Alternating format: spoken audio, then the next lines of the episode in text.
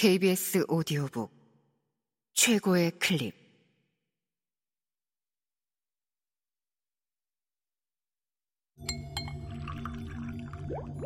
KBS 오디오북.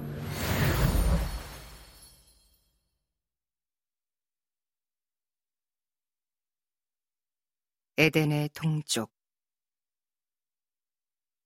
존 스타인벡 지음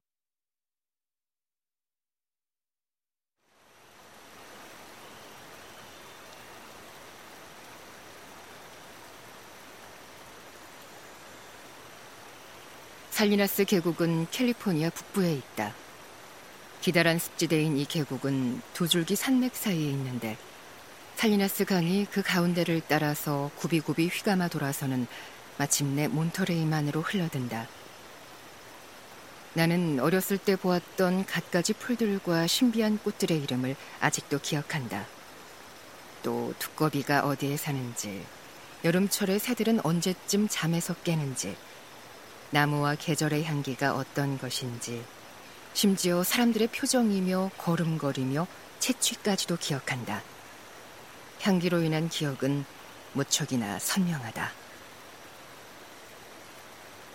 살리나스 계곡 동쪽의 게빌러는 사람을 부르듯 햇살과 아름다움으로 가득 찬 밝고 화사한 산이었다.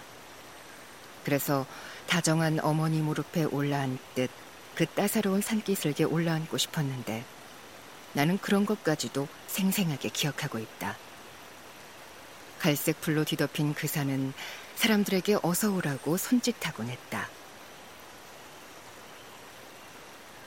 살리나스의 서쪽에는 센타루시아 산맥이 하늘을 등진 채 드넓은 바다로부터 계곡을 가로막고 서 있었다. 그 산맥은 음침하고 시무룩한 표정이어서 매정하고 위험해 보였다. 나는 언제나 동쪽을 좋아하고 서쪽을 무서워했다. 무슨 까닭에서 그랬는지는 알 수 없다. 게빌런 산맥의 봉우리 너머로 아침이 찾아오고 센타루시아의 산등성이에서부터 밤이 밀려들었기 때문이 아니었을까. 어쩌면 하루의 탄생과 소멸이 그 두 줄기 산맥에 대한 내 느낌을 형성하고 있었는지도 모른다.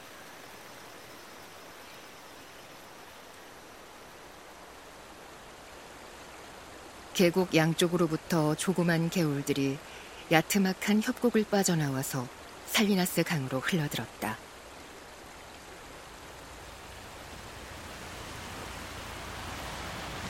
비가 많이 내리는 겨울철에는 개울물이 갑자기 불어나서 강이 범람했는데 두글 넘은 강물은 주변을 닥치는 대로 파괴했다. 거센 물살은 농장의 가장자리를 쥐어뜯다가 온 대지를 휩쓸어 버렸다. 그 바람에 창고며 집이 부서진 채 둥둥 떠다니다가 물속으로 사라졌고 소와 돼지와 양들이 누런 흙탕물에 익사한 채 바다로 떠내려갔다.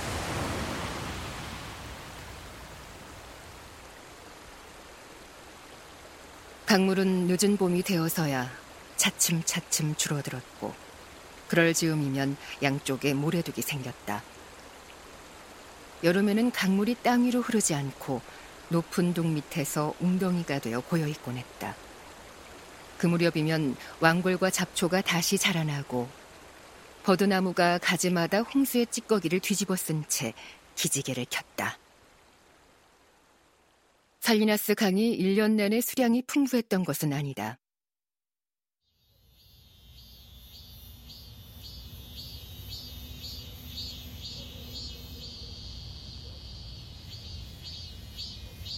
여름의 떼약볕은 강물을 모두 말려버렸다. 살리나스 강은 결코 훌륭하지는 않았지만 단 하나뿐인 강이라 우리 모두 자랑스럽게 여겼다. 비가 많이 내리는 겨울에는 위험하고 여름에는 가물어서 바닥이 바싹 말라붙어 버리는데도 자랑스러워했다. 가진 것이 오직 하나뿐이라면 그것을 자랑할 수밖에 없다. 가진 것이 없을수록 더 자랑하고 싶은지도 모른다.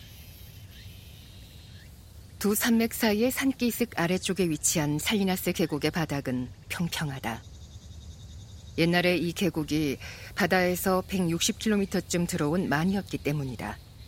수백 년 전 모스랜딩 항구의 어귀는 이 길쭉한 만의 입구였다.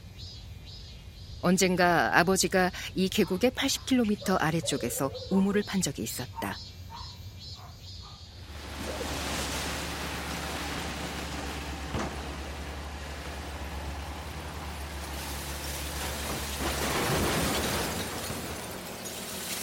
그때 굴착기에 맨 처음 묻어나온 것이 흙이었고 다음이 자갈, 마지막이 조개 껍질과 고래 뼈 조각이 섞인 흰 모래였다.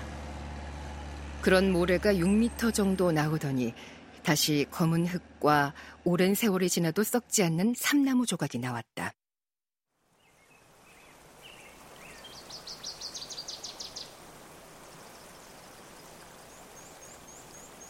살리나스 계곡은 그 옛날 내해이기 전에는 분명 숲이었을 것이다.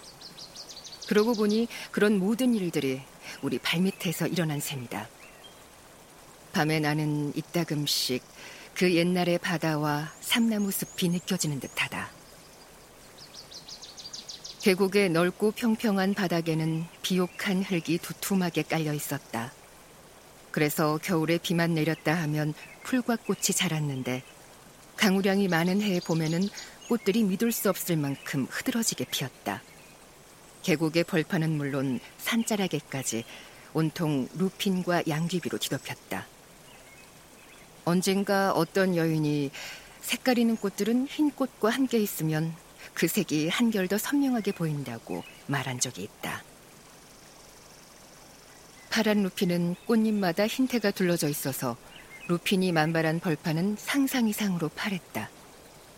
루핀이 핀 벌판에는 캘리포니아 양귀비가 점점이 섞여 있었다. 캘리포니아 양귀비 색깔도 불타는 듯 선명했다. 오렌지색도 황금색도 아니었다. 만약 액체로 된 순곰이 있어서 크림을 만들 수 있다면 황금빛 크림이야말로 양귀비의 색깔과 비슷할지도 모르겠다. 이런 꽃들의 철이 지나면 노란 겨자풀이 돋아나서 무성하게 자랐다. 할아버지가 이 계곡으로 말을 타고 들어왔을 때는 겨자풀이 얼마나 높게 자랐던지 노란 꽃들 위로 머리만 보였다고 했다.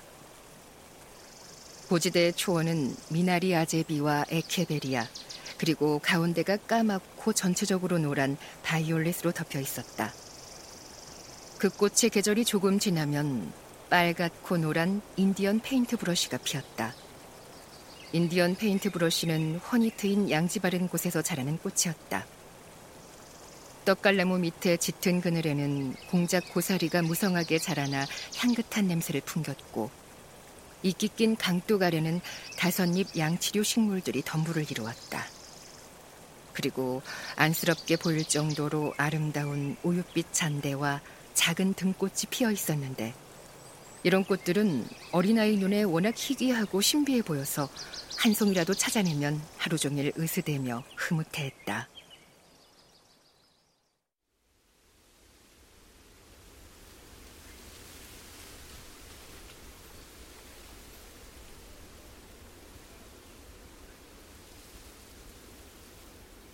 유월이 되어 풀들이 억세져서 갈색을 띠면 언덕도 온통 갈색으로 물들었다.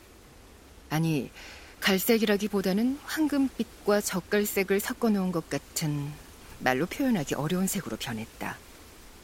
그런데 그때부터 다음 우기까지 대지는 메마르고 냇물은 흐름을 멈추었다. 그러면 평평한 땅은 갈라지고 살리나스 강물은 모래바닥 밑으로 잦아들었다. 그리고 바람은 계곡 아래로 휘몰아치면서 먼지와 지푸라기를 날려보내고 남쪽으로 방향을 틀어서는 점점 거세어지다가 날이 어두워질 무렵에야 잠잠해졌다.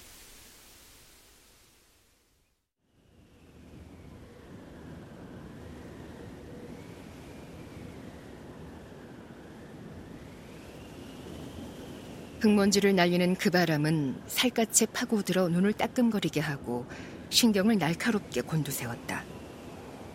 들판에서 일하는 남자들은 흙먼지를 막기 위해 보호 안경을 쓰고 손수건으로 코를 막기도 했다. 계곡의 흙은 두툼하고 비옥했지만 산기슭은 겨우 풀뿌리를 덮을 정도의 깊이밖에 안 되는 표토로 덮여 있었다. 그런 터에 언덕으로 올라갈수록 흙의 두께는 얇아져서 뾰족뾰족한 돌이 보였고 그 위에 관목지대에 이르러서는 메마른 자갈밭이 펼쳐져 뜨거운 햇볕을 반사했다. 지금까지는 강우량이 풍부한 풍년에 대해서 이야기했다. 그러나 가뭄이 되는 해도 있었고 그런 해에는 계곡에 난리가 나곤 했다. 물사정은 30년 주기로 바뀌었다. 강우량이 48에서 64cm 가량 되는 5년에서 6년 동안은 풀이 무성하게 자랐다. 그리고 강우량이 30, 40cm쯤 되는 평년이 6, 7년간 계속 이어졌는데 그 후에는 가뭄이 들어서 강우량이 19, 20cm 정도밖에 되지 않았다. 그런 해에는 땅이 바짝 말라붙어 풀은 자라다 말고 계곡 여기저기에는 허옇게 불모지가 드러났다. 싱싱하던 떡갈나무는 껍질만 남고 산쑥은 잿빛으로 변했다. 땅은 갈라지고 샘물은 말라붙었으며 가축은 힘없이 비틀거리면서 마른 나뭇가지를 씹어먹었다. 농부들과 목장 주인들은 살리나스 계곡에 대해 혐오감을 품었다. 소들은 점점 여의어서 굶어 죽기까지 했다. 사람들은 물통에 식수를 길어 집까지 전하르곤 했다. 보잘 것 없는 재산을 정리하고 떠나버리는 가족도 있었다. 그런데 사람들은 가물어 흉년이 들면 풍년의 시절을 잊고 비가 많이 와서 풍년이 들면 흉년 때의 일을 까맣게 잊어버리곤 했다. 매사가 늘 그런 식이었다. 그것이 바로 살리나스 계곡이었다.